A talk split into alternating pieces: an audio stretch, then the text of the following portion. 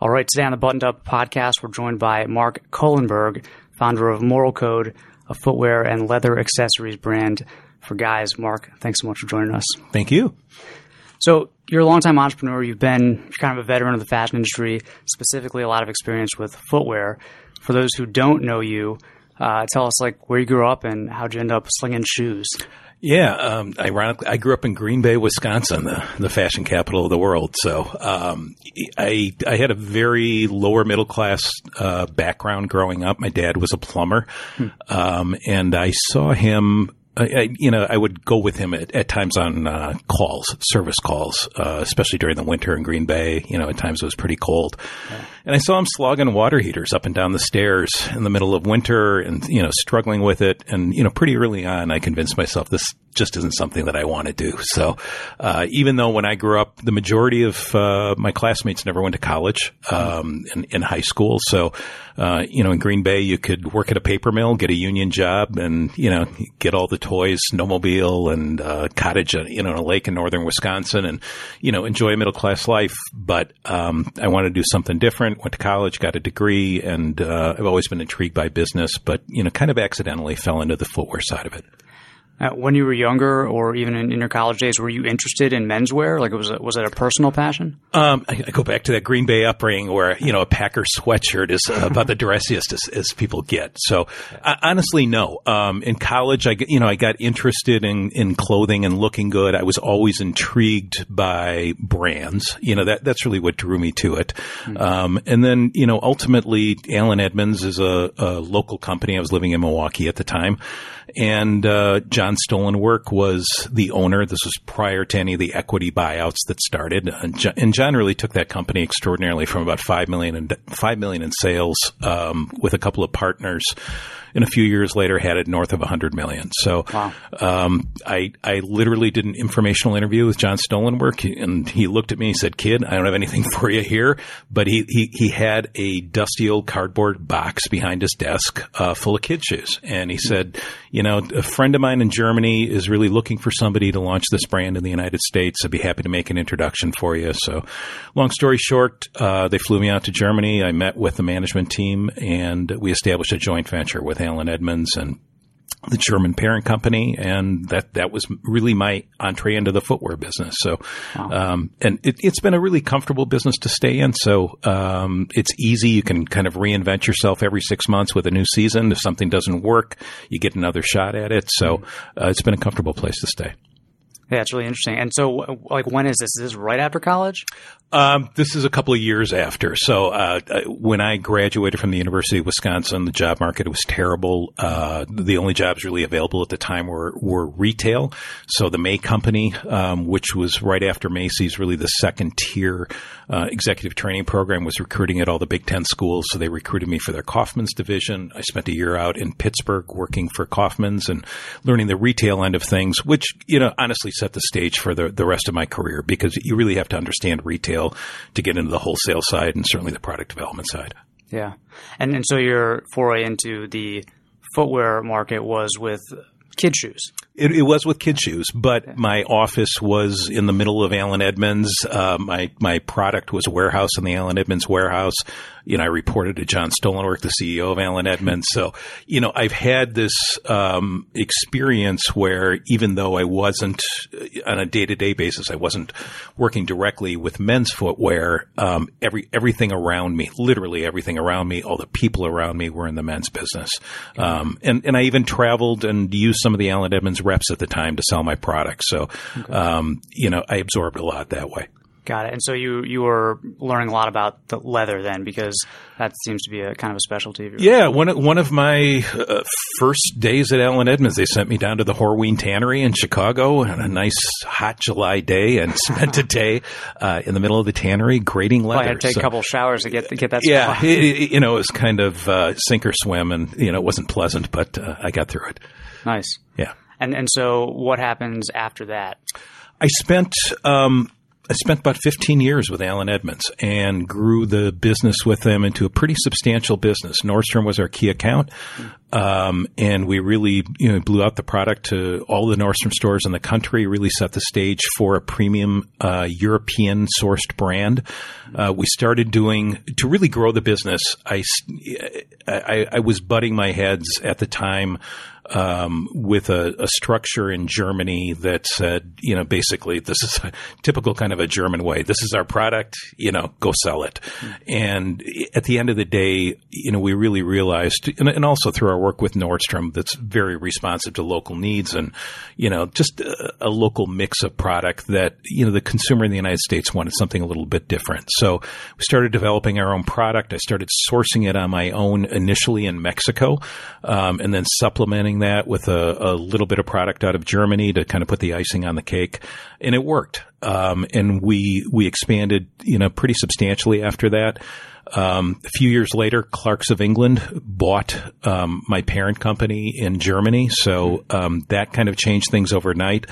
Um, and Clark's really was a terrific company. I learned a lot from them. At the time, they were producing the majority of men's and women's shoes for Clark's in Brazil. And they invited me to go down there and meet with some of their factories. And we click, quickly moved our production out of Mexico to Brazil, found a great factory for it there and, um, and, and continued to grow the business. So at its peak, we were doing about 15 million in sales. And again, this is kids shoes that cost about 50 bucks a pair. So, was, you know, there's a lot of product going out into the market market, and literally overnight, the business in Europe um, was not healthy, and Clark's just decided to close it down. So I, I, got a call one one afternoon from my boss saying I was just fired. Keep your eyes open. And two or three days later, I got the same call. So mm. I was, uh, even though uh, it, it, was frustrating, our business was the most profitable of any export market in the world. Um, and uh, even Allen Edmonds at the time was interested in purchasing the business outright just due to its profitability. We were the largest export market outside of Germany. So I uh, I approached Clark's. I tried to buy the brand from them. Mm. Um, they really wouldn't entertain the offer. Uh, knocked on the door multiple times over about ten days, and it became apparent they they weren't interested for whatever reason. So I called my attorney and uh, we put together a group of investors and started our own brand in the identical space. So, um, you know, the market market was very supportive of me. You know, I, I had retailers and Nordstrom calling me and, and, really asking me to fill the void since there was literally no warning. Um, and, and, this happened in August when uh, autumn winter shipments, back to school shipments were just going out. Mm-hmm. So they really needed somebody to fill that niche. So uh, I started a new brand. We called it Umi, U M I. Um, same sourcing. The factory in Brazil was very supportive of me and, and backed me. Um, without that help, it, literally nothing would have happened, uh, you know, just from a cash flow perspective. And we put together a group of investors uh, to raise money and started this new brand and, and quickly grew that as well. Um, and I stayed with that for five or six years. The investors were really on a five year cycle. They decided to sell it, and we sold it to the Weyco Group, which is the Florsheim family hmm. uh, business in Milwaukee, which was somewhat of a surprise simply because, you know, once again, they were entirely in the men's footwear business for years with brands like Florsheim and Nunn Bush and Stacy Adams. Um, they they added Bogs to that mix af- after they purchased Umi, and they brought me on to run Umi, and then we also started a new brand called Florsheim Kids, which are really takedowns of the men's Florsheim styles. Mm-hmm. So I, I, stayed on with Weyco uh, for about six years. Got bored again, hmm. um, and decided to leave, and quickly connected with um, uh, an owner of a factory in India uh, that was a third generation business, um, exclusively doing private label footwear for better grade European brands like Ecco and Mephisto. Mm-hmm. Donald Pliner, uh, a British brand called Loake, which is kind of the Allen Edmonds of the UK, if you're familiar with them. Yeah. Um, and after a few meetings, um, it became apparent they were looking to get a foothold in the United States, and we came together, and uh, that's how this new business was born. Wow. Yeah. Okay. And and what um I guess what year was so WDM was 2017, right? Or Moral Code was launched 2017. Uh, WDM is just our, our kind of corporate umbrella. Uh, it was launched Janu- January of 2017. Yeah, and, okay. and then Moral Code came along about six months later. Okay, because at one point, I'm not sure where you were at this point, but at one point, there's a big transition happening, right, from wholesale to e-commerce. Yeah, we we always envisioned, you know, the, the Indian parent company and our ownership you know, I think recognized at the time the danger of being in any private label production is you know, if the factory down the highway um, is offering a similar product for a dollar less a pair, mm. you know, there's nothing to hold that relationship with, you know, the sourcing manager or the the owner of that company. So they recognized that they were somewhat vulnerable and and really needed to kind of shore up their business. So they wanted something a little more tangible, something that something that they could control. So that was, you know, really the motivation for us starting Moral Code as a direct to consumer brand, even though we still do private label in the United United States as well. Got it. Okay. So you're kind of doing both. We do do both, and and honestly, um, with with the tariff situation um, that that Trump kind of brought into to play you know six eight months ago, mm. our private label businesses, you know, the phone's been kind of ringing off the hook. Uh, mm. We you know because we have such a competitive advantage being based in India, we're vertically integrated, so we we do everything ourselves. We have our own tannery, we have our own outsole factory, we have our own leather accessory production. Mm. Um, so you know it's it's really kind of a one stop shop, and uh, the the duties from India really have not been affected. Yeah. Uh, what are your thoughts on the the made in China and the made in India label because obviously there's my my thoughts on it is that there's a little bit of a lag right now where made in China or made in India people still the, the quality is better than people think it is. Yeah. Um, and people still kind of value that made in Italy or made in the USA label when in fact a lot of brands can't can't get what they need in this country. Yeah, you know, it's you know there there's a there's an objective argument and there's a subjective argument, and and particularly in the United States, you know, oftentimes you see people. You know, I would say 50 plus that, you know, still are on this made in USA thing. I, I don't think they really understand what goes into it. And, and footwear is a uniquely, it, footwear is very putsy. You know, just a, a you know, a typical men's, you know, leather dress shoe, you know, may have up, upwards of 50 or 75 different components that go, different pieces and components that go into a single shoe. So, and, and oftentimes all those components come from, you know, distinct separate factories, you know, whether it's an, an eyelet or a shoelace or an outsole or, you know, it, anything that goes into it. So you, you not, you, it's not good enough just to have the production facility. You need an infrastructure of suppliers around you that are supplying you in real time with everything, all those ingredients that it takes to mix up the shoe and, and ultimately produce it. So China was very well suited for that. You know, 30 years of building up that infrastructure, you know, everything is there. It's, it's, uh, you know, it's very, very efficient. India, um, also has a, a long history in footwear. They don't have all the component suppliers close by. So even with us, we do source at times, you know, some of our hardware pieces for our accessories out of China just because they're not available locally. Um, but I think you know to a degree, India uh, and even other countries have gotten a bad rap uh, just in terms of the, you know that made in label and you know the perception you know especially in the D 2 C business. When I look at my competitive set, you know I always say it's it's somewhat of a formula. When when when I hear about a new direct to consumer men's brand, it's an investment banker that just couldn't find a pair of shoes that he liked in the United States Had because cut out the middleman exactly. and he's on vacation too, and then fill in the blank. It's either Spain or it's Portugal or it's Italy. Right. And he found this wonderful factory and he's bringing it back, as you said, without the middleman. So, right. um, it, it, you know, that story's kind of old and it, it just doesn't make a difference anymore. So many products are made worldwide and they're starting to make iPhones in India. So, you know, the, depending on what you're looking for and depending on the price category that you're playing in, you know, there are varying degrees of quality available anywhere. So, um, you know, I, Prada was in our factory uh, a week and a half ago when I was in India visiting. So, you know, I can tell you that, you know, even the couture brands, you know, spend time in those factories and consider production. It just all depends on the commitment the factory's making to quality and uh, materials. Yeah, makes sense. Yeah.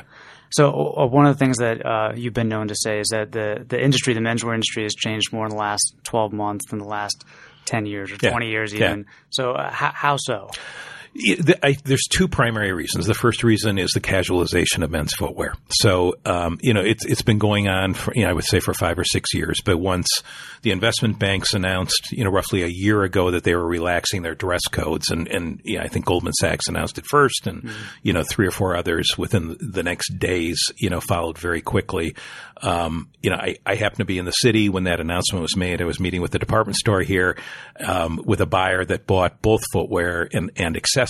And the look on her face when she heard this, it was like, oh my God, you know, I, I have this huge amount of inventory. I have these receipts coming in for the next season. You know, it, so what am I going to do? And, and I think, you know, the industry had to respond almost overnight to that change. So we saw very quickly an influx of of sneakers and uh, you know, just a, a, very very rapid move away from you know traditional dress shoes and um, into more casual footwear and and it, at least for us you know we were already making leather sneakers we were already making you chukka boots and, and, and more casual footwear, but for brands that really had their whole identity wrapped up in dress footwear, um, it's a problem. It, it's really a problem because I, I don't think the genie's going back in the bottle.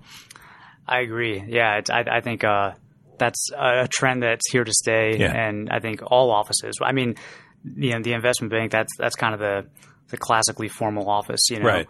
Um, so everything else is just trickling down from right. that. Mm-hmm. Um, it, it, seems like though with with things getting more casual, like brands kind of have a couple of options because either you can add uh, specifically casual shoes to mm-hmm. your lineup. So you can add sneakers and offer those alongside of dress shoes. Or some brands, like think like Cole Haan, are mm-hmm. trying to do sort of more hybrid options. Mm-hmm. So it's kind of a dress shoe, but it kind of has a sneaker sole, or, right. or maybe it's a more comfortable dress shoe. So what are your thoughts on on which direction to go?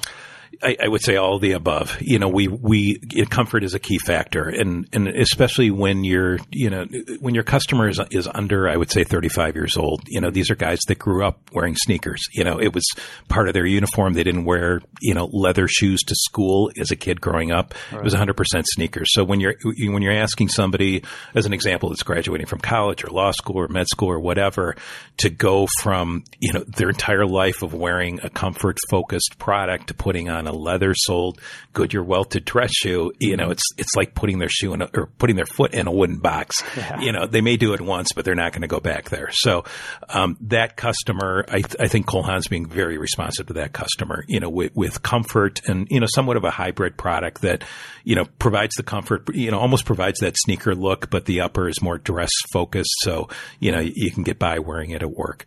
Um, the other thing I was going to mention, you know, just in terms of change, rapid change, has been, and, and this honestly has been the last six, seven months, has just been the integration of sustainable materials, you know, mm. in, into footwear, and that's not just men's; it's it's women's, it's kids, um, and you see it in apparel. You see, you really see it across the board in all products. So, yeah. um, we have been diligently, carefully watching that. Uh, we have a couple of different products with varying degrees of sustainable materials um, in process right now. We hope to introduce, you know, kind of the first tier of that in mid spring, and then the second tier for autumn winter twenty.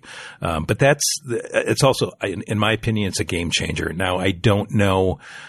I don't know necessarily if that's going to differentiate one brand from the other, but I, again, if you look at anybody under the age of 30, I do think, you know, fast forward a year or two, it's going to be a box that has to be checked. Mm-hmm. You know, it's just going to be an expectation of the consumer that the sourcing of that product is ethical.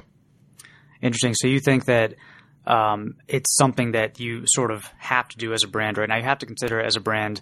I mean, of course, there are certain brands like your Everlane right. of the world. They're building their entire company around exactly. it, around that idea or that consumer. Yeah. But you know, there's always going to be your your guy who wants a just leather dress shoe, right? Who doesn't really care about the other stuff. Yeah, but but you know, we I I, I don't think leather is going away, mm-hmm. and and I think you know part of this honestly is rooted in Beyond Meat. You know, you, there's this whole conversation going on right now mm-hmm. about you know what we put in our bodies, and you know is is meat healthy or not. So you know, I I don't think you can bury your head in the sand and and think in 10 years the perception of, of meat or the perception of leather or, or frankly, you know, anything is, is going to be the same as it is today.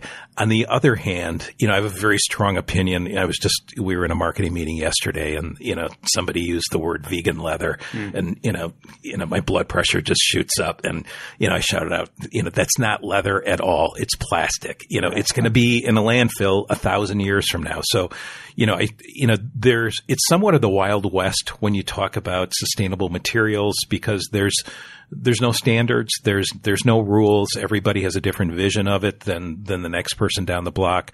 And at the you know at the end of the day, I think everyone's intentions are good, but this whole movement.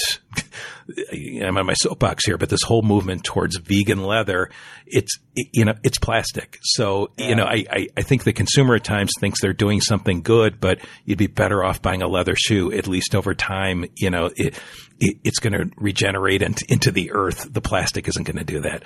Yeah, it's a bit of a, an oxymoron. The, yeah. term vegan leather. It's right. kind of like saying vegan chicken. It's, yeah. It doesn't exist, right? Precisely. Yeah, yeah. yeah. And then the, and the other terms around it, like recyclable, I think, like you're saying, there's there's so much uh, confusion around what it actually means because right. there's no universal definition. There isn't. So brands are kind of throwing it around right now. Absolutely. Yeah, I think Everlane's done really done a terrific job. They take it very seriously. They're very careful. But uh, but other brands, all it is is a marketing term. Hmm. Yeah. Cool. So for you guys, if you are checking that box, like, you know, what, what percentage of your products, I guess, would be, is it kind of like, that's a specific line that's focused on more sustainable materials, or you're kind of weaving that throughout the brand?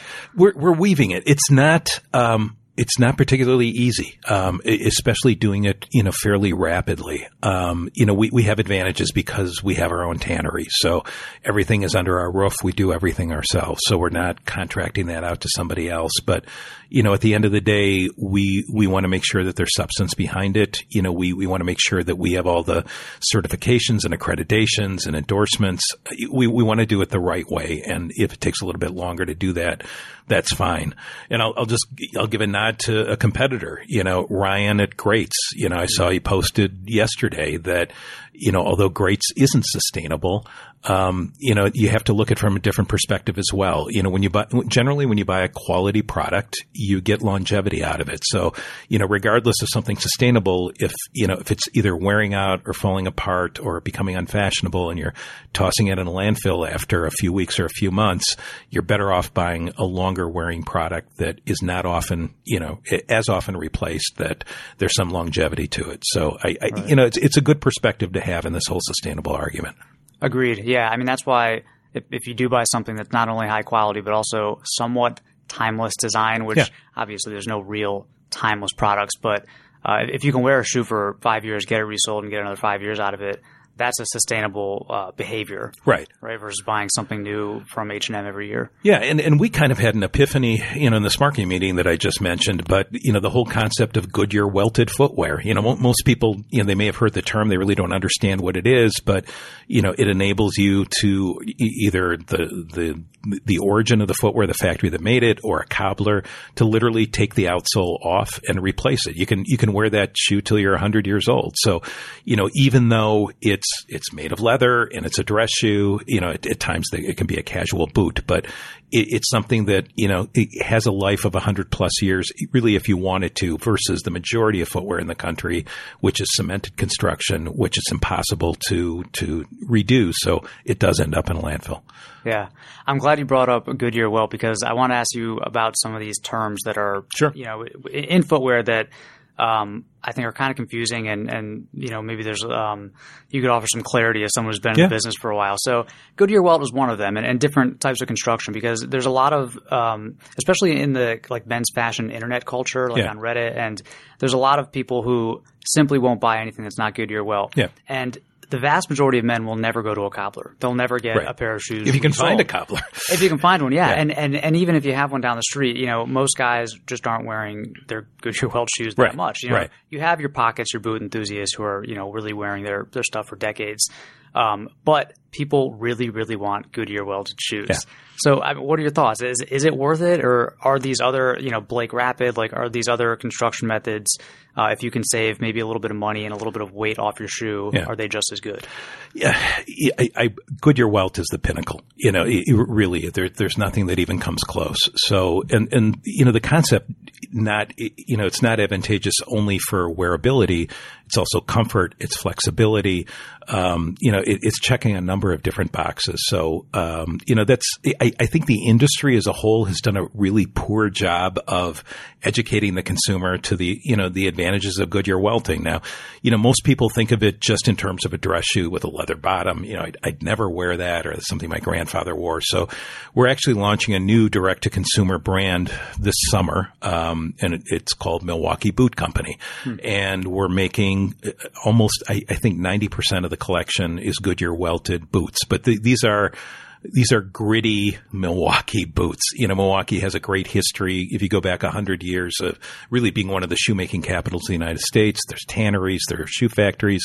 A lot of these buildings are still standing. So we're, you we're kind of taking that authenticity and grittiness, you know, into the product. But the, these boots, you know, it, it, it would be in the same genre as a Red Wing or a Thorogood or something along those lines. Mm-hmm. But, you know, most people wouldn't think those are Goodyear welted product. They are. So, you know, they have all the advantages, but they don't have a, a, you know, a look and a feel of an, you know, an Allen Edmonds as an example that's, you know, a traditional dress shoe with a, a leather outsole and a Goodyear welt.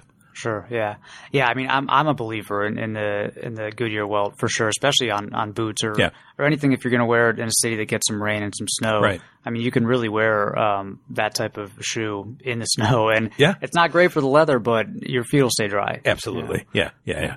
So, i- i- you know, in, in terms of the other types of constructions, it, and, and I think that's, that's also one thing that really differentiates a true shoemaker from a contracted factory. So, you know, the rest of the shoes, the majority of the rest of the shoes made in the country, eh, made for sale in the United States are cemented footwear. As far as sneakers, a lot of them are vulcanized footwear, which is basically popping an upper and an outsole in a giant oven and baking them, and the outsole adheres to the upper through that vulcanization process. But everything else is cemented, and and, and there's certainly nothing wrong with cemented shoes. You know, we make a lot of them, but you know, again, in terms of a, a, a minor bump up in price, you know, you're you're really getting an investment for life in a Goodyear welted product, and and in my opinion, also comfort. So, you know, I think that's part of the deal as well.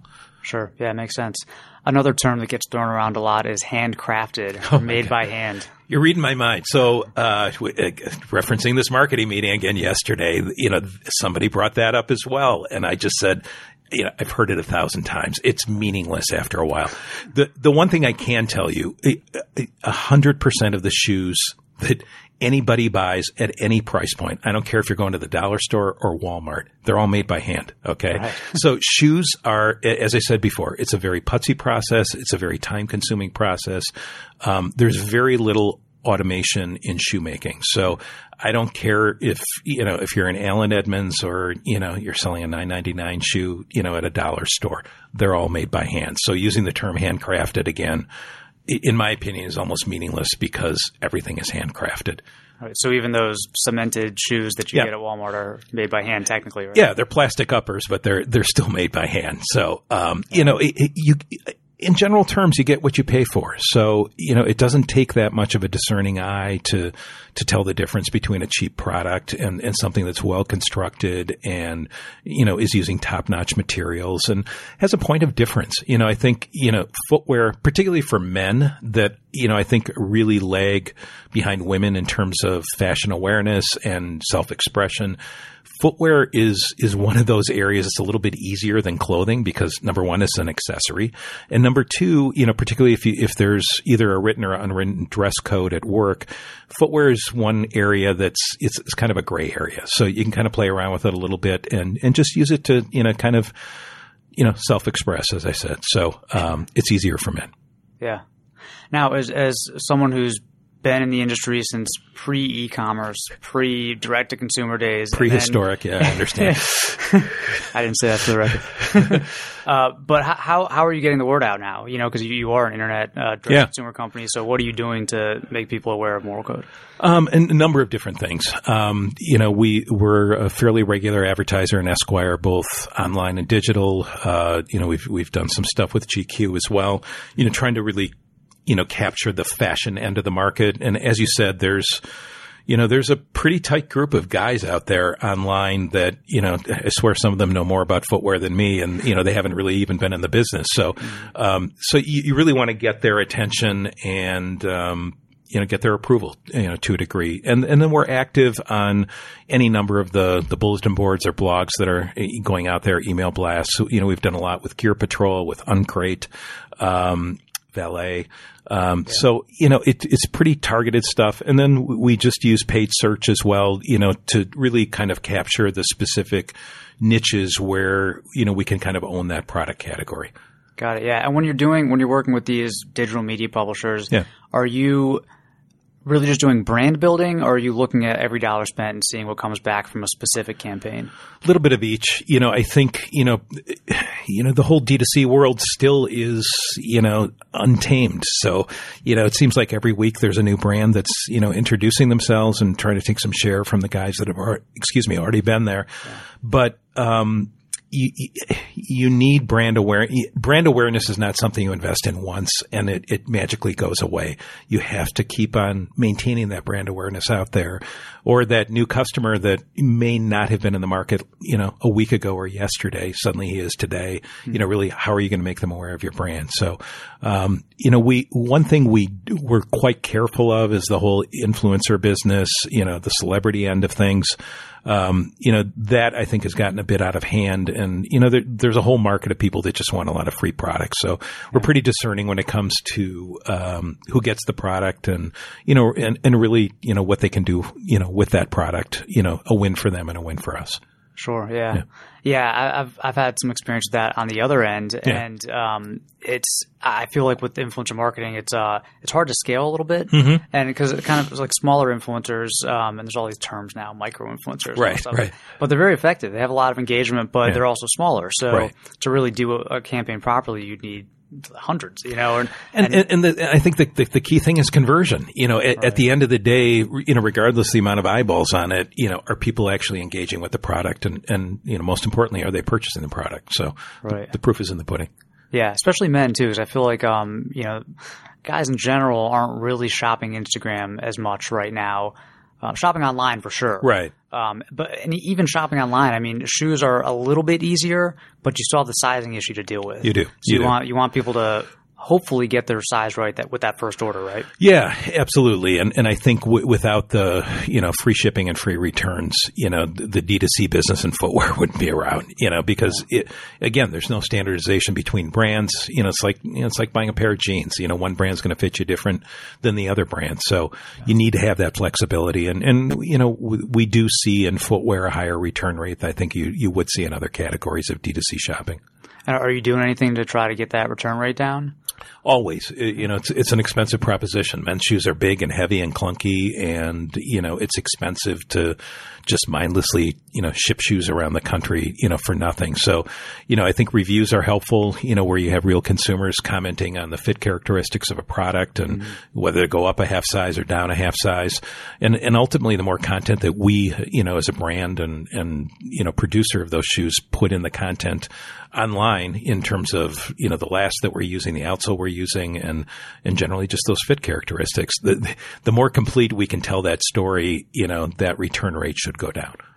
Yeah, it's like I feel like a lot of brands don't put enough on the product page, the Yeah. actual product page, and even even if it's just text description, Right. Um, or like you said, reviewers can kind of um, talk about their experience with the sizing versus Right. other brands. It's so helpful. Yeah, absolutely. And, and and that's really kind of where Amazon kills it, you know, just from the review standpoint, because, you know, for most products on Amazon, you can really find, you know, a robust amount of reviews to eh, help you with the sizing or characteristics of the product. Now, can people find any moral code products on Amazon? They can, yeah. Um, you know, we have we've had mixed results on Amazon. Uh, we initially started with both the footwear and the accessories. We found that uh, honestly the traction for the footwear was much stronger, so that's really the focus moving forward. Uh, but we do have a sizable Amazon business, and you know, at the end of the day, you know what, you know, a couple hundred million customers with Prime, you can't ignore that. So, yeah. you know, you have to have the product available to them. But it's it's all regular price we're running the business ourselves, and um, you know, I, I, don't think it's diluting the brand. Got it. Yeah. Yeah. So speaking of the brand, like how how do you want people to feel about Moral Code versus Allen Edmonds? Like who who is the Moral Code guy? That's the big question, and that was really the root of this marketing meeting that we were in yesterday. So, um, you know, Moral Code has been, um, you know, it's still a baby. It's only been around for two years, but with you know, with the the massive change in the dress shoe business, and that's really how we came to market as an alternative to Allen Edmonds. You know, all the same quality, all the same fit, all the same materials, you know, for roughly half the price but that that market is is really turned upside down. So we're trying to figure out a way, even though we're we're just two years old, to you know really pivot the brand to be responsive to the the market today and include sustainability. I think that's going to be a big part of it. Uh, we want to lean into our name, which we've never done before. You know, when I'm you know flying around all the time, which I, I seem to do every week the, the first question people ask me on a plane is, what does that mean? What does moral code mean? You know, why did you choose that name? And I've really never had a good response for them because it's it, up until this point, it has only been a name of a brand, but it means something. And again, with, you know, this kind of polarized political environment that we're in as a country right now, we want, we want to lean into that name. We want that name to stand for something. And even if it pisses some people off, that's okay. But I think I think companies and brands and corporations need to take uh, a, a, higher level of interest in what's going on in the country, taking positions, saying what's right and saying what's wrong, at least from their perspective. So, you know, in the months to come, I think you'll see moral code a little more active on in the political discussion area, um, also on issues of sustainability. We're produced in India, and just as an example, you know, we're one of the few footwear factories you know, that really, I think, does an extraordinary job with workers' rights and worker safety, and um, you know, frankly, you know, providing an environment that the shoes are made that anyone would be comfortable in. And and I've had at times the unpleasant experience. You know, I, have been in hundreds and hundreds of shoe factories in my life, all over.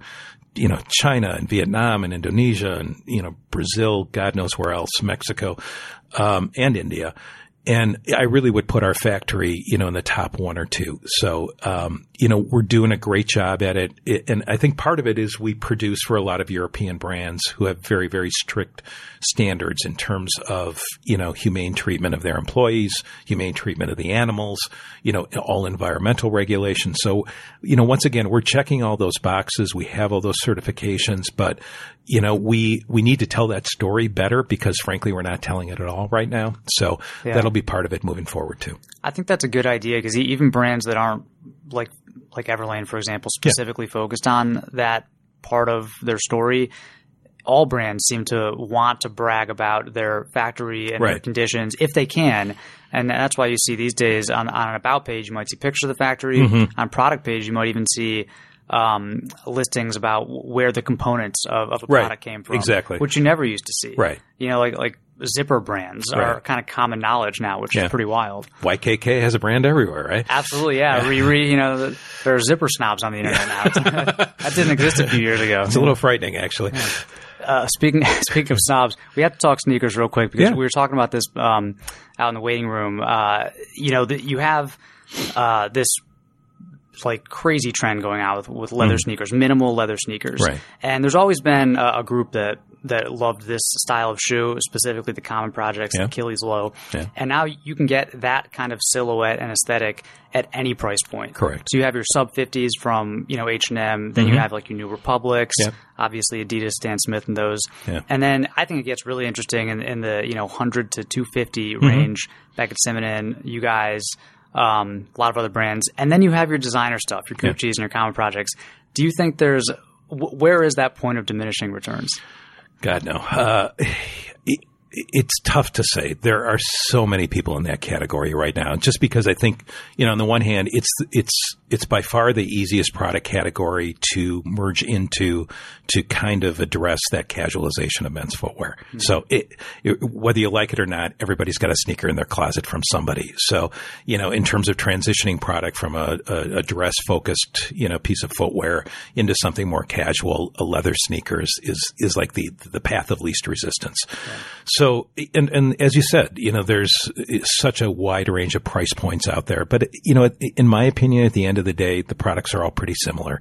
You know, the the differences you're going to see is really the quality of materials that they're using and the workmanship that goes into it. So, mm-hmm. um, you know, we, we play heavily into that category. Sneakers are probably the fastest growing piece of our business, mm-hmm. but you know, you, you have to kind of chart your own path because you just don't want to copy everybody else that's been out there. So, um, you know, as I mentioned to you, you know, I went to the opening of the Nordstrom men's store in Manhattan, um, a little over a year ago and it, it, seemed like you know, there are probably 50 different choices of white leather dress sneakers, all, all next to each other on display, you know, from common projects all the way down to probably something, you know, under $100 retail. But, you know, unless the consumer is specifically shopping by brand and knows what they want, I, I don't think the minor differences in product are, are really going to be a game changer for anybody. You know, the, you know, moving forward, I do think materials are going to have a, a point of difference, and that's that's really providing something, you know, for the consumer that they can, you know, identify something, you know, that is a material difference in the product. So right. whether it's a you know more sustainable leather or um, footbed or linings or something along those lines, you know, th- that's the direction it has to go. Got it but the sneaker trend is something that Moral Code is leaning into. Yeah, we are, and and our hope is um, honestly to establish a unisex sneaker. We found um, the, the, data that we have is already more than thirty percent of, of, the consumers buying product online from Moral Code are women. So mm-hmm. either buying for a boyfriend or a significant other or husband. So you know, sneakers, you know, are also, you know, perfect category to really try to offer something to a woman shopper, uh, simply because the product is, is fairly universal. Yeah, totally. Yeah. You have a lot of brand, a lot of really popular um, casual shoes like you know Vans canvas sneakers mm-hmm. and um, even like J. Crew has a Chukka boot called the Macalister that's offered in a kind of unisex sizing scale, yeah. which I think is really helpful. Yeah. Um, also for people who need like smaller or larger sizes. Absolutely. Yeah. gender, you know. Yeah. Yeah. Agree. Agree. Yeah, very yeah. cool. Well, we, we do a series of rapid fire questions here. Okay. Um, that you can't prepare for, but if you're down, we'll jump into those. Okay. I'm ready. All right. Cool. Oxfords or brogues? I like brogues. Brogues. Okay. Yeah. Uh, loafers or sneakers? Sneakers. Nice. Uh, spring, summer, or fall, winter? Fall, winter, every day. Wow, yeah. and, that, and that's a Wisconsin answer. Well, it's it, it, I think it's the market overall because you know the, the, spring summer business you know with traditional footwear brands it's pretty light. You know the mm-hmm. majority of sales are done in autumn winter season. Generally, it's a higher value season. People are willing to spend more money, and there's longevity. You know those sales start in July and they really run through the holidays. So you know I, I'm all in on autumn winter. Totally, yeah. yeah. Well, plus you can you can wear boots in the summer, but you, you can't really wear boat shoes in the winter. Absolutely, you know? or sandals. Yeah, exactly. Okay. Um, jeans, chinos, or trousers? Jeans. Okay. Uh, favorite Bond actor, if you have one? Uh, Daniel Craig. Ah, nice. Notch lapels or peak lapels? Uh, neither. I don't know. well, you're wearing notch today, so we'll go with that. Um, navy or charcoal, if you got to pick one suit? Uh, charcoal. Charcoal. Okay. And then if, if you got a big day, what, shower, what, what song are you listening to in the shower to get pumped up? Oh, man, that's a tough one. Uh, I, you know, this morning I was up at 4 a.m. So believe me, it was no song at all. Just coffee. yeah, yeah, literally. Uh, I'm, I'm, I'm running a blank there. Ah, fair enough. Yeah. Well, yeah, this has been great. Um, what are you really excited about for the next, you know, six to 12 months with Moral Code? Yeah, we, we you know, um, we got so many things, you know, upcoming now. So, you know, number one, sustainable materials. Number two, you know, more sneakers and casual shoes. We're really juiced about Milwaukee Boot Company. We just opened a retail store in Milwaukee, you know, under that brand name. Um, and it's, it's going to be a gritty, authentic brand. So, um, I'm just in, in the midst of working on the product development for the final, uh, product that will be released, you know, on a direct to consumer website. You know, I'm thinking probably in late May. Mm-hmm. Um, and you know, we just the the cool thing about the shoe business is every six months, again, you, you got a new shot at it. It's a new at bat. So um, we're constantly kind of juggling three seasons at the same time, and you know, you know, I'm already working on spring summer 21. So right. uh, we got a lot of irons in the fire, but a lot of cool stuff coming up. Nice. And what will those boots start at? Just out of curiosity. Um, nothing is finalized, but I would think, um, you know, probably opening price point would be about 140. Nothing wow. over, nothing over 200 bucks. Wow. And, and those will be Goodyear welt. Um, the majority of them, I'd say 90%. I, I think we're doing uh, two styles that are not Goodyear welted, but the vast majority are Goodyear welt. It's a pretty tight collection, but, you know, we want to start small, and then we'll have two accessories, a messenger bag, and a backpack as well. Awesome. Yeah. And uh, if people want to learn more about you, where should they go? LinkedIn. Use it heavily. So uh, LinkedIn or uh, moralcode.com or uh, WDM.com or now MilwaukeeBoot.com as well. Great. Well, thanks so much for being on the show. Thank you. It's great being here.